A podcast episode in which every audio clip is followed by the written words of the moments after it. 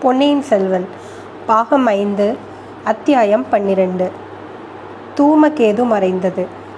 நெடுநேரத்திற்கு அப்பால் பழுவேட்டையருக்கு சிறிது நினைவு வந்தபோது அவர் ஒரு பயங்கரமான போர்க்களத்தில் இருப்பதைக் கண்டார்.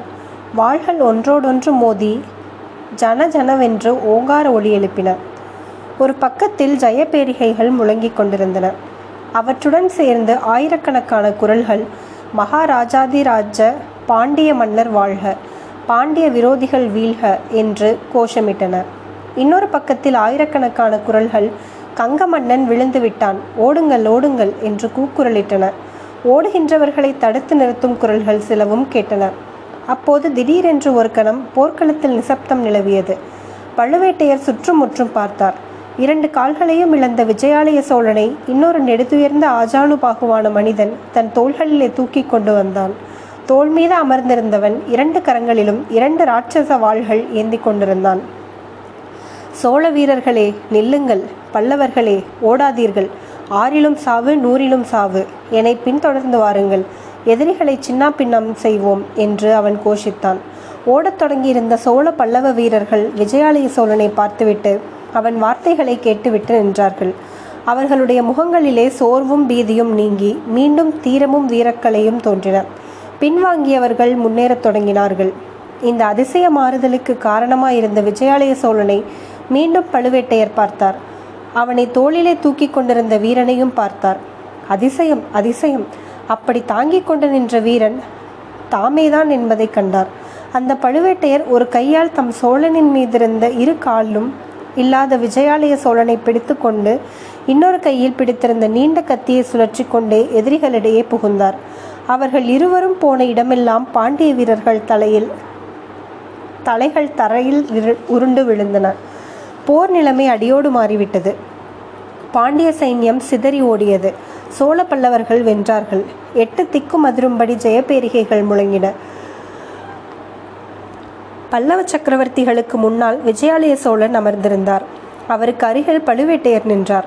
பல்லவ சக்கரவர்த்தி சோழ மன்னரை பார்த்து வீராதி வீரரே உம்மால் இன்று தோல்வி வெற்றியாயிற்று. இனி சோழ நாடு சுதந்திர நாடு.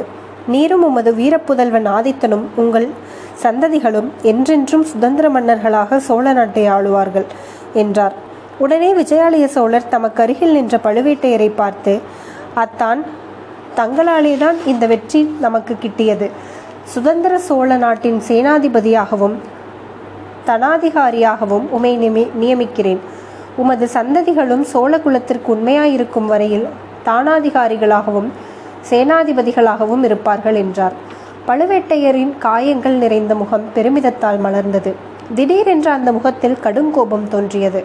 அந்த பழைய பழுவேட்டையர் இந்த புதிய பழுவேட்டையரை பார்த்தார்.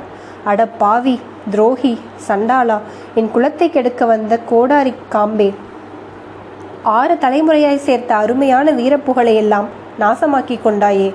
சிநேகித துரோகம் எஜமான துரோகம் செய்தாயே.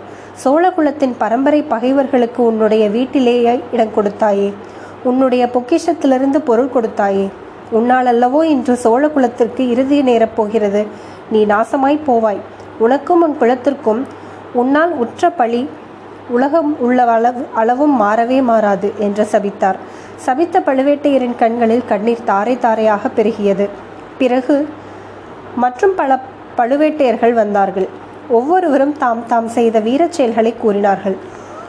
ஒவ்வொருவரும் பழுவேட்டையரை சபித்தார்கள். பின்னர் எல்லோரும் சேர்ந்து சபித்தார்கள்.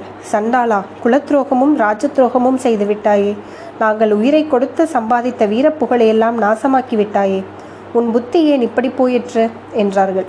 பழுவேட்டையர்கள் மறைந்தார்கள். கொடும்பாளூர் வேளிர்களும் திருக்கோவலூர் மலையன்மார்களும் வந்தார்கள். தன்னந்தனியே நின்ற பழுவேட்டையரை சூழ்ந்து கொண்டார்கள். சீச்சி நீயும் மனிதனா?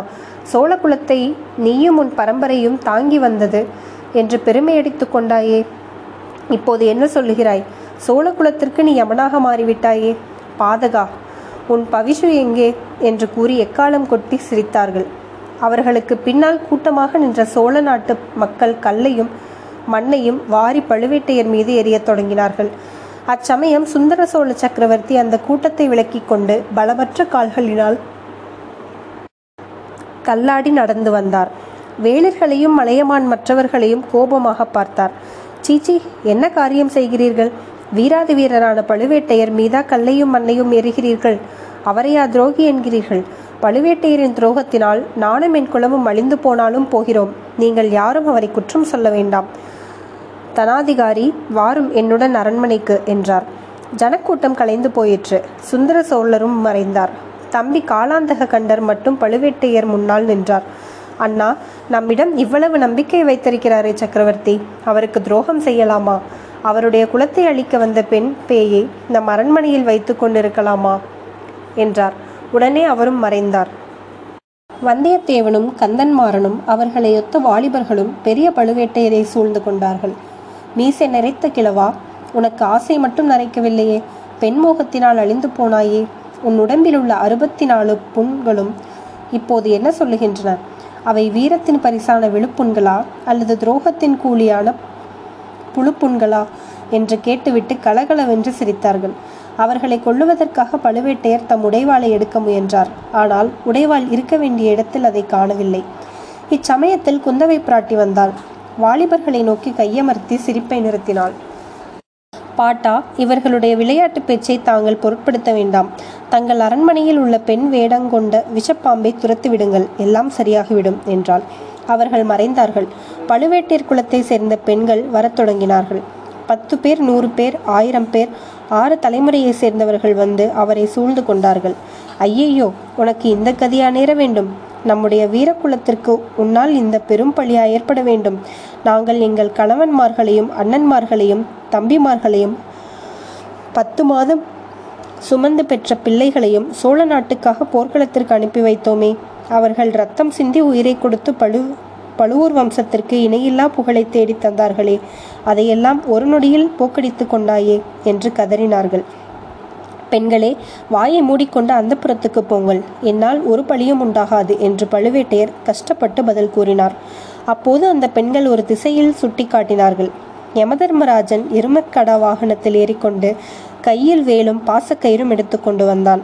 பழுவேட்டையரை நெருங்கினான். போகிற போக்கில் பழுவேட்டையா? உனக்கு மிக்க வந்தனம். சுந்தர சுந்தர சோழனுடைய உயிரையும் அவனுடைய மக்கள் இருவர் உயிரையும் ஒரே நாளில் கொண்டு போக உதவி செய்தாயல்லவா? உனக்கு என் நன்றி என்று கூறினான் யமதர்மராஜன். இல்லை இல்லை நான் உனக்கு உதவி செய்யவில்லை. செய்ய மாட்டேன். உன்னை தடுப்பேன். யமனே நில் நில் என்று பழுவேட்டையர் அலறினார். யமனை தடுத்து நிறுத்துவதற்காக விரைந்து செல்ல முயன்றார். ஆனால் அவரை ஏதோ ஒரு சக்தி பிடித்து நிறுத்தியது. ஏதோ ஒரு பெரிய பாரம் அவரை அமுக்கியது. நின்ற இடத்திலிருந்து அவரால் நகர முடியவில்லை. பார்த்தாயா? நாங்கள் சொன்னது சரியாய் போய்விட்டதே என்று கூறிவிட்டு பழுவேட்டையர் குல பெண்கள் ஓவென்று சத்தமிட்டு புலம்பினார்கள். அவர்களில் பலர் ஒப்பாரி வைத்து அழுதார்கள். அவர்களுடைய அழுக்குரலின் சத்தம் நிமிடத்திற்கு நிமிடம் அதிகமாகி வந்தது. பழுவேட்டையரால் அதை சகிக்க முடியவில்லை. அவர் பேச முயன்றார். ஆனால் அழுகை சத்தத்தில் அவர் பேச்சு மறைந்து விட்டது அழுகையும் புலம்பலையும் கேட்க சகிக்கவில்லை. இரண்டு கைகளாலும் செவிகளை பொத்திக்கொள்ள முயன்றார். ஆனால் அவருடைய கைகளும் அசைவற்று கிடந்தன. அவற்றை எடுக்கவே முடியவில்லை. ஒரு பெரும் முயற்சி செய்து கரங்களை உதறி எடுத்தார். அந்த முயற்சியிலேயே அவர்களுடைய கண்ணிமைகளும் திறந்து கொண்டன. சற்றென்று நினைவு வந்தது. அத்தனை நேரமும் அவர் அனுபவித்தவை மனப்பிரமையில் கண்ட காட்சிகள் என்பதை உணர்ந்தார். ஆனால் ஓலக்குரல் மட்டும் கேட்டுக்கொண்டிருந்தது சற்று கவனித்து கேட்டார். அவை பெண்களின் ஓலக்குரல் அல்ல நரிகளின் ஊளைக்குரல். அவர் நினைவு இழந்து கொண்டிருந்த சமயத்தில் லேசாக காதில் விழுந்த சம்பாஷனை ஞாபகத்திற்கு வந்தது. கிழவன் செத்து போய்விட்டான் என்றது ஒரு குரல். நன்றாக பார் பழுவேட்டையருடைய உயிர். ரொம்ப கெட்டி. யமன் கூட அவன் அருகில் வர பயப்படுவான் என்றது மற்றொரு குரல். யமன் பயப்பட்டாலும் நரி பயப்படாது. கொஞ்ச நஞ்சம் உயிர் மிச்சம் இருந்தாலும் நரிகள் சரிப்படுத்திவிடும். பொழுது விடியும் பொழுது கிழவன் எலும்புகள் தான் மிச்சம் இருக்கும். நல்ல சமயத்தில் நீ பிளந்த மண்டபத்தை தள்ளினாய். இல்லாவிட்டால் நான் அந்த கதியை அடைந்திருப்பேன். கிழவன் என்னை கொன்றிருப்பான். எங்கே? மண்டபத்தை நகர்த்த முடியுமா பார்க்கலாம். சற்று பொறுத்து துளி கூட அசையவில்லை. ஒரு பகைவனுடைய பள்ளிப்படையை கொண்டு இன்னொருவனுக்கு வீரக்கல் நாட்டிவிட்டோம் என்று கூறிவிட்டு மந்திரவாதி கலகலவென்று சிரித்தான். சிரித்தது போதும். வா படகு பீத்து கொண்டு ஆற்றோடு போய்விட போகிறது. அப்புறம் கொள்ளிடத்தினை தாண்ட முடியாது. இந்த வார்த்தைகள் ஞாபகப்படுத்தி கொண்டு பழுவேட்டையர் தம்முடைய நிலை இன்னதென்பதை ஆராய்ந்தார். ஆம் அவர் மீது பள்ளிப்படை மண்டபத்தின் ஒரு பாதி விழுந்து கிடந்தது. அதன் பெரிய பாரம் அவரை அமுக்கிக் கொண்டிருந்தது. ஆனால் மூச்சு விட முடிகிறதே? எப்படி? நல்ல வேளையாக மண்டபத்தோடு விழுந்த மரம் அவர் தோளின் மீது படிந்து அதன் பேரில் மண்டபம் விழுந்திருந்தது. மண்டபத்தையொட்டி இருந்த மரம்தான் அவர் உயிரை காப்பாற்றியது. மண்டபம் நேரே அவன் மீது விழுந்திருந்தால் மார்பும் தலையும் நொறுங்கிப் போயிருக்கும். கிழவனார் தம்முடைய உடம்பின் வலிமையை எண்ணி தாமே ஆச்சரியப்பட்டார். அந்த பெரிய பாரத்தை இத்தனை நேரமும் சுமந்தும் தம்முடைய உயிர் போகவில்லை என்பதை உணர்ந்து கொண்டார். ஆனால் இவ்வளவு கெட்டியான உயிரை இன்னமும் காப்பாற்றிக் கொள்ள முடியுமா? ஆம் எப்படியாவது காப்பாற்றிக் கொண்டே ஆக வேண்டும். காப்பாற்றிக் கொண்டு சோழ குலத்திற்கு நேரவிருக்கும் அபாயத்தை தடுக்க வேண்டும். அப்படி தடுக்காவிட்டால் அவருடைய குலத்திற்கு என்றும் அழியாத பழி இவ்வுலகில் ஏற்படும் என்பது நிச்சயம். வானுலகத்திற்கு போனால் அங்கேயும் அவருடைய மூதாதையர்கள் அனைவரும் அவரை சபிப்பார்கள். ஆகையால் எந்த பாடுபட்டாலும் இந்த மரத்தையும் மண்டபத்தையும் அப்புறப்படுத்தி எழுந்திருக்க வேண்டும். ஐயோ எத்தனை நேரம் இங்கே இப்படி நினைவிழந்து கிடந்தோமோ என்னவோ தெரியவில்லையே. இதற்குள் ஒருவேளை நாம் தடுக்க விரும்பும் விபரீதங்கள் நேரிட்டிருக்குமா? இதற்கிடையில் நரிகளின் ஊலை குரல் நெருங்கி நெருங்கி வந்து கொண்டிருந்தது. நரிகள் மூச்சுவிடும் சத்தம் அவர் தலைக்கு அருகில் கேட்டது. ஆஹா இந்த நரிகளுக்கு கூடவா? பழுவேட்டரையனைக் கண்டு இலக்காரமாய் போய்விட்டது. பார்க்கலாம் ஒரு கை. பழுவேட்டரையர் ஒரு கையினால் மட்டுமல்ல இரண்டு கைகளாலும் பார்க்கத் தொடங்கினார்.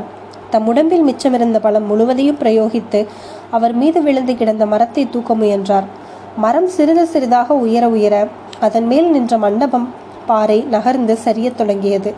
இடையிடையே அவர் செய்த ஆங்காரங்கள் நெருங்கி வந்து நரிகளை அப்பால் நகரும்படி செய்தன. ஒரு யுகம் என தோன்றிய ஒரு நாளிகை முயன்ற பிறகு அவரை அமுக்கிக் கொண்டிருந்த மரமும் மண்டபப்பாறையும் சிறிது அப்பால் நகர்ந்து அவரை விடுதலை செய்தன. அந்த முயற்சியினால் அவருக்கு ஏற்பட்ட சிரமம் காரணமாக சிறிது நேரம் அப்படியே கிடந்தார். பெரிய மூச்சுக்கள் விட்டார். ஆகாசத்தை அண்ணார்ந்து பார்த்தார். மண்டபத்திற்கு சமீபமானதாலும் புயலின் மரங்கள் பல விழுந்து விடு விட்டிருந்தபடியாலும் வானவெளி நன்றாக தெரிந்தது. இப்போது கருமேகங்கள் வானத்தை மறைத்திருக்கவில்லை. வைரப்பொறிகள் போன்ற எண்ணற்ற நட்சத்திரங்கள் தெரிந்தன. லேசான மேகங்கள் அவற்றை சிறிது மறைத்தும் பின்னர் திறந்துவிட்டும் அதிவேகமாக கலைந்து போய்க் கொண்டிருந்தன. சட்டென்று வானத்தில் வடதிசையில் தோன்றிய ஒரு விசித்திர நட்சத்திரம் அவருடைய கவனத்தை கவர்ந்துவிட்டது அடடா! சில நாளைக்கு முன்பு அவ்வளவு நீளமான வாளை பெற்றிருந்து தூமகேதுவா இப்போது இவ்வளவு குறுகி போயிருக்கிறது? இந்த நட்சத்திரத்தின் ஒரு மூலையில் சுமார் ஒரு அடி நீளம் வெளிரிய புற புகைத்திரள் போல நீண்டிருந்தது. பத்து நாளைக்கு முன்பு கூட வானத்தின் ஒரு கோணம் முழுவதும் நின்றிருந்த வாள் அப்படி குறுகிவிட்ட காரணம் என்ன? வானத்திலிருந்து பார்வையை அகற்றி சற்று முற்றும் பார்த்தார் நரிகள் இன்னும் போகவில்லை என்பதை கண்டார். பத்து இருபது ஐம்பது நரிகள் இருக்கும். அவற்றின் கண்கள் நெருப்பு தணல்களைப் போல காட்டின் இருளில் ஜொலித்துக் கொண்டிருந்தன. கிழவன் எப்போது சாகப் போகிறான் என்று காத்து கொண்டிருந்தன போலும். போகட்டும் போகட்டும். அவ்வளவு மரியாதை பழுவேட்டையரிடம் இந்த நரிகள் காட்டுகின்றனவே. திடீரென்று வானமும் பூமியும் அந்த வனப்பிரதேசம் முழுவதும் ஒளிமயமாக்கின. பழுவேட்டரையரின் கண்கள் கூசின. அது மின்னல் அல்ல. வேறு என்னவா இருக்கக்கூடும்? வானத்தை நோக்கினார். ஜுவால்யமாக பிரகாசித்த ஒரு தீப்பந்தம் வானவட்டத்திலே ஒரு கோணத்தில் பிரயாணம் செய்து கொண்டிருப்பதை கண்டார். அதன் பிரகாசம் அவருடைய கண்களை கூசச் செய்தது. கண்ணை ஒரு கணம் மூடிவிட்டு திறந்து பார்த்தார். அந்த தீப்பந்தம் சிறிதாக போயிருந்தது. வர வர ஒளி குறைந்து வந்தது. திடீரென்று அது மறைந்தே விட்டது. பழையபடி இருள் சூழ்ந்தது. இந்த அதிசயம் என்னவாயிருக்கும்? என்று பழுவேட்டையர் சிந்தித்துக்கொண்டே மீண்டும் வானத்தை நோக்கினார். குறுகிய தூமக்கேது சற்றின் சற்று முன் இருந்த இடத்தை பார்த்தார். அங்கே அதை காணவில்லை. ஆஹா தூமக்கேதுதான் விழுந்து விட்டது? இதன் கருத்து என்ன? இதன் விளைவு என்ன? உலகத்தில் ஏதேனும் விபரீதம் நடக்கப் போவதற்கு அறிகுறிதான். ராஜ குடும்பத்தினர் யாருக்காவது விபத்து நேருவதற்கு அடையாளம். வால் நட்சத்திரம் மறையும் போது அரச குலத்தைச் சேர்ந்த யாரேனும் மரணமடைவார்கள். இது வெகு காலமாக மக்களிடையே பரவியிருக்கும் நம்பிக்கை. அப்படியெல்லாம் கிடையாது என்று சொல்லுவோரும் உண்டு. அதன் உண்மையும் பொய்மையும் நாளைக்கு தெரிந்துவிடும். நாளைக்கா? இல்லை இன்றைக்கே தெரிந்து போய்விடும். அதோ கீழ்வானம் வெளுத்துவிட்டது. பொழுது புலரப் போகிறது. இன்று இரவுக்குள் மூன்று தின இடங்களில் மூன்று விபரீத பயங்கர நிகழ்ச்சிகள் நடைபெறக்கூடும். அவை நடைபெறப் போகும் விவரம் நமக்கு மட்டுமே தெரியும். அவற்றை தடுக்கும் சக்தியும் நமக்குத்தான் உண்டு. தடுப்பதில் வெற்றி பெற்றால் தூமக்கேது விழுந்த அவசகுணத்தை கூட வெற்றி உண்டதாகும். இல்லாவிட்டால் அதை பற்றி என்னவே பழுவேட்டையரால் முடியவில்லை. தடுத்தே ஆக வேண்டும். சோழர் குலத்தைச் சேர்ந்த மூவரையும் காப்பாற்றியாக வேண்டும். நமது முதல் கடமை மிக முக்கியமான கடமை ஆதித்த கரிகாலனை காப்பாற்றுவதுதான். அவனுக்கு விபத்து வந்தால் அதன் பழி தன் தலையில் நேராக விடும் ஆகையால் கொள்ளிடத்தை தாண்டி கடம்பூருக்கு உடனே போக வேண்டும். அதற்கு முன்னால் குழந்தைக்கு சென்று தஞ்சைக்கும் நாகைக்கும் எச்சரிக்கை அனுப்பிவிட்டு போவது நல்லது. பின்னர் விதிவசம் போல் நடந்துவிடப் போகிறது. தாம் செய்யக்கூடியது அவ்வளவுதான். பழுவேட்டையர் எழுந்திருக்க முயன்றார். உடம்பெல்லாம் ரணமாக வலித்தது. மரம் விழுந்திருந்த இடம் மார்பில் பொறுக்க முடியாத வேதனையை உண்டாக்கியது. ஒரு கால் முறிந்துவிட்டது போல் தோன்றியது. தேகம் முழுவதும் பல்வேறு காயங்கள் பட்டிருந்தன. அவற்றையெல்லாம் அந்த வீரக்கிழவர் பொருட்படுத்தவில்லை. பல்லை கடித்துக்கொண்டு ஒரு பெரும் முயற்சி செய்து எழுந்து நின்றார். சுற்றுமுற்றும் பார்த்தார். நல்ல வேளையாக அவருடைய மரணத்திற்கு காத்திருந்த நரிகள் அதன் அதற்குள் ஓடி போய்விட்டிருந்தன. தூமக்கேது விழுந்தபோது உண்டான ஒளி வெள்ளத்தை கண்டு மிரண்டு அவை ஓடிப்போன போலும். குடந்தை நகரம் அங்கிருந்து எந்த திசையில் இருக்கலாம் என்பதை ஒருவாறு நிர்ணயித்து கொண்டு புறப்பட்டார். திடமாக கால்களை ஊன்றி வைத்து நடக்கத் தொடங்கினார். வழியெல்லாம் புயலடித்து மரங்கள் விழுந்து கிடந்தன. பெருமழையினாலும் கொள்ளிடத்து உடைப்பினாலும் வெள்ளக்காடாக இருந்தது. இந்த இடையூறுகளையெல்லாம் சிறிதும் பொருட்படுத்தாமல் பழுவேட்டையர் நடந்தார். உள்ளத்தின் கொந்தளிப்பு உடலின் சிரமங்களை எல்லாம் மறைத்துவிடச் செய்தது. ஆனால் நேரம் போய்கொண்டே இருந்தது. பொழுது விடிந்து இரண்டு ஜாம நேரமான சமயத்தில் குடந்தை நகரை அவர் அணுகினார். அந்த மாநகரத்தின் மத்திய பிரதேசத்திற்கு போக அவர் விரும்பவில்லை. அவரை இந்த கோலத்தில் பார்த்தால் ஜனங்கள் வந்து சூழ்ந்து கொள்வார்கள். என்ன ஏது என்று கேட்பார்கள். அவர் செய்ய விரும்பிய காரியத்தை துரிதமாகவும் திறமையாகவும் செய்ய முடியாமல் போய்விடும். ஆகையால் நகரின் முனையிலேயே ஜன நெருக்கமில்லாத இடத்தில் யாரையாவது பிடித்து தஞ்சைக்கும் நாகைக்கும் ஓலை அனுப்ப வேண்டும். பிறகு ஒரு வாகனம் சம்பாதித்து கொண்டு கடம்பூருக்கு கிளம்ப வேண்டும். துர்க்கை அம்மன் கோவிலுக்கு அருகில் உள்ள சோதிடர் ஞாபகம் அவருக்கு வந்தது. ஆம் அது தனிப்பட்ட பிரதேசம். அக்கம் பக்கத்தில் வேறு வீடுகள் இல்லை. சோதிடர் தகுந்த மனிதர். இனிய இயல்பு படைத்த மனிதர். ராஜ குடும்பத்திற்கும் முதன் மந்திரிக்கும் வேண்டியவர். அதனால் என்ன? யாராயிருந்தாலும் இந்த காரியத்தை செய்வார்கள். ராஜ குடும்பத்திற்கு வேண்டியவராக இருப்பதால் இன்னும் ஆர்வத்துடன் செய்வார். ஆஹா சோதிடருக்கு உண்மையில் சோதிடம் தெரியுமா? சோதிட சாஸ்திரத்தில் உண்மை உண்டா என்பதையும் இச்சமயத்தில் பரிசோதித்து பார்த்துவிடலாம். அம்மன் கோவிலையும் சோதிடர் வீட்டையும் பழுவேட்டையர் அணுகிச் சென்றார். கோவிலுக்கு முன்னம் இருந்த நெடிய பெரிய மரம் புயலில் முறிந்து விழுந்து கிடந்தது. முதலில் அவருடைய கவனத்தை கவர்ந்தது. அடுத்தாற்போர் கோவிலை அடுத்து நின்ற இரட்டை குதிரை பூட்டிய ரதத்தின் பேரில் அவருடைய பார்வை விழுந்தது. அது விசித்திரமான அமைப்புள்ள ரதம். அந்த ரதத்தின் மேற்பகுதி ஒரு இடத்தைப் போல் அமைந்திருந்தது. வெள்ளம் வரும் காலங்களில் அவசரமாக பிரயாணம் செய்ய நேர்ந்தால் இம்மாதிரி ரதங்களை உபயோகப்படுத்துவார்கள். பெரிய நதிகளை கடக்கும்போது திடீரென்று நதியில் வெள்ளம் அதிகமாகிவிட்டால் ஓடத்தை ரதத்திலிருந்து தனியாக கலற்றி விடலாம். குதிரைகளை அவிழ்த்து விட்டால் அவை நீந்தி போய் கரை ஏறிவிடும். ரதத்தில் வந்தவர்கள் ஓடத்தை தள்ளி கொண்டு போய் கரையில் சேரலாம். இத்தகைய ரதங்கள் சோழ நாட்டில் அபூர்வமாகத்தான் உண்டு. இது யாருடைய ரதமாயிருக்கும்? அரண்மனை ரதமாய் இருக்க வேண்டும் அல்லது முதன் மந்திரியின் ரதமாக இருக்க வேண்டும். இதில் வந்தவர்கள் இப்போது சோதனர் வீட்டிற்குள் சோதனம் பார்த்து கொண்டிருக்கிறார்கள் போலும். அவர் யாராக இருக்கும்? ரதசாரதியை கேட்கலாமா? வேண்டாம். அவர் தம்மை பார்த்து மிரண்டு போனாலும் போவார். சோதிடர் வீட்டிற்குள் நேராக பிரவேசித்து பார்த்து விடுவதே நலம். அங்கே வந்திருப்பவர்களை யாரால் இருந்தாலும் அந்த ரதத்தை கேட்டு வாங்கி கொண்டால் கடம்பூருக்கு திரும்பிச் செல்ல வசதியாக இருக்கும் அல்லவா? சோதிடர் வீட்டு வாசலுக்கு பழுவேட்டையர் வந்தபோது உள்ளே பெண் குரல்கள் கேட்டன. கிழவருக்கு தூக்கி வாரி போட்டது. யாருடைய குரல்? ஏன்? இளைய பிராட்டி குந்தவை குரல் போலல்லவா இருக்கிறது? அவள் எதற்காக இங்கே வந்தால் இச்சமயம் பார்த்தா வர வேண்டும். முதலில் எப்படி எண்ணியவர் உடனே மனத்தை மாற்றிக்கொண்டார். அவ்விதமானால் இளைய பிராட்டியாக இருந்தால் ரொம்ப நல்லதாய் போயிற்று. பழம் நழுவி பாலில் விழுந்தது போல் ஆயிற்று. குந்தவை தேவியின் காதில் விஷயத்தை போட்டுவிட்டால் தம்முடைய பாரமே நீங்கியது போலாகும். அவளுடைய தந்தைக்கும் தம்பிக்கும் நிகழக்கூடிய ஆபத்தை பற்றி குறிப்பாக சொல்லிவிட்டால் பிறகு அந்த சாமர்த்தியசாலியான பெண் வேண்டிய முன்ஜாக்கிரதை எடுத்துக்கொள்வாள் பிறகு நாம் நிம்மதியாக திரும்பி கடம்பூருக்கு போகலாம். அங்கேயல்லவா நம்முடைய முக்கியமான கடமை இருக்கிறது? பழுவேட்டையர் சோதிடம் சோதிடர் வீட்டு வாசலில் பிரவேசித்த போது முன்னொரு தடவை தாம் பார்த்திருந்த அதே காவல்காரன் சோதிடரின் சீடன் அவரை தடுத்து நிறுத்தினான். பழுவேட்டையர் அப்போதிருந்த கோலத்தில் அவரை அவனால் அடையாளம் கண்டு கொள்ள முடியவில்லை. ஆகையினாலேயே நில் என்று மட்டும் அதட்டும் குரலில் கூறிவிட்டு தடுத்தான். பழுவேட்டையர் ஒருமுறை ஹாங்காரம் செய்துவிட்டு அவன் கழுத்தை பிடித்து தள்ளினார். சீடன் குட்டிக்கரணம் அடித்து கொண்டு போய் வீதியில் விழுந்தான். பழுவேட்டையர் மதையானையைப் போல் பூமி அதிர நடந்து சோதிடரின் வீட்டிற்குள் புகுந்தார்.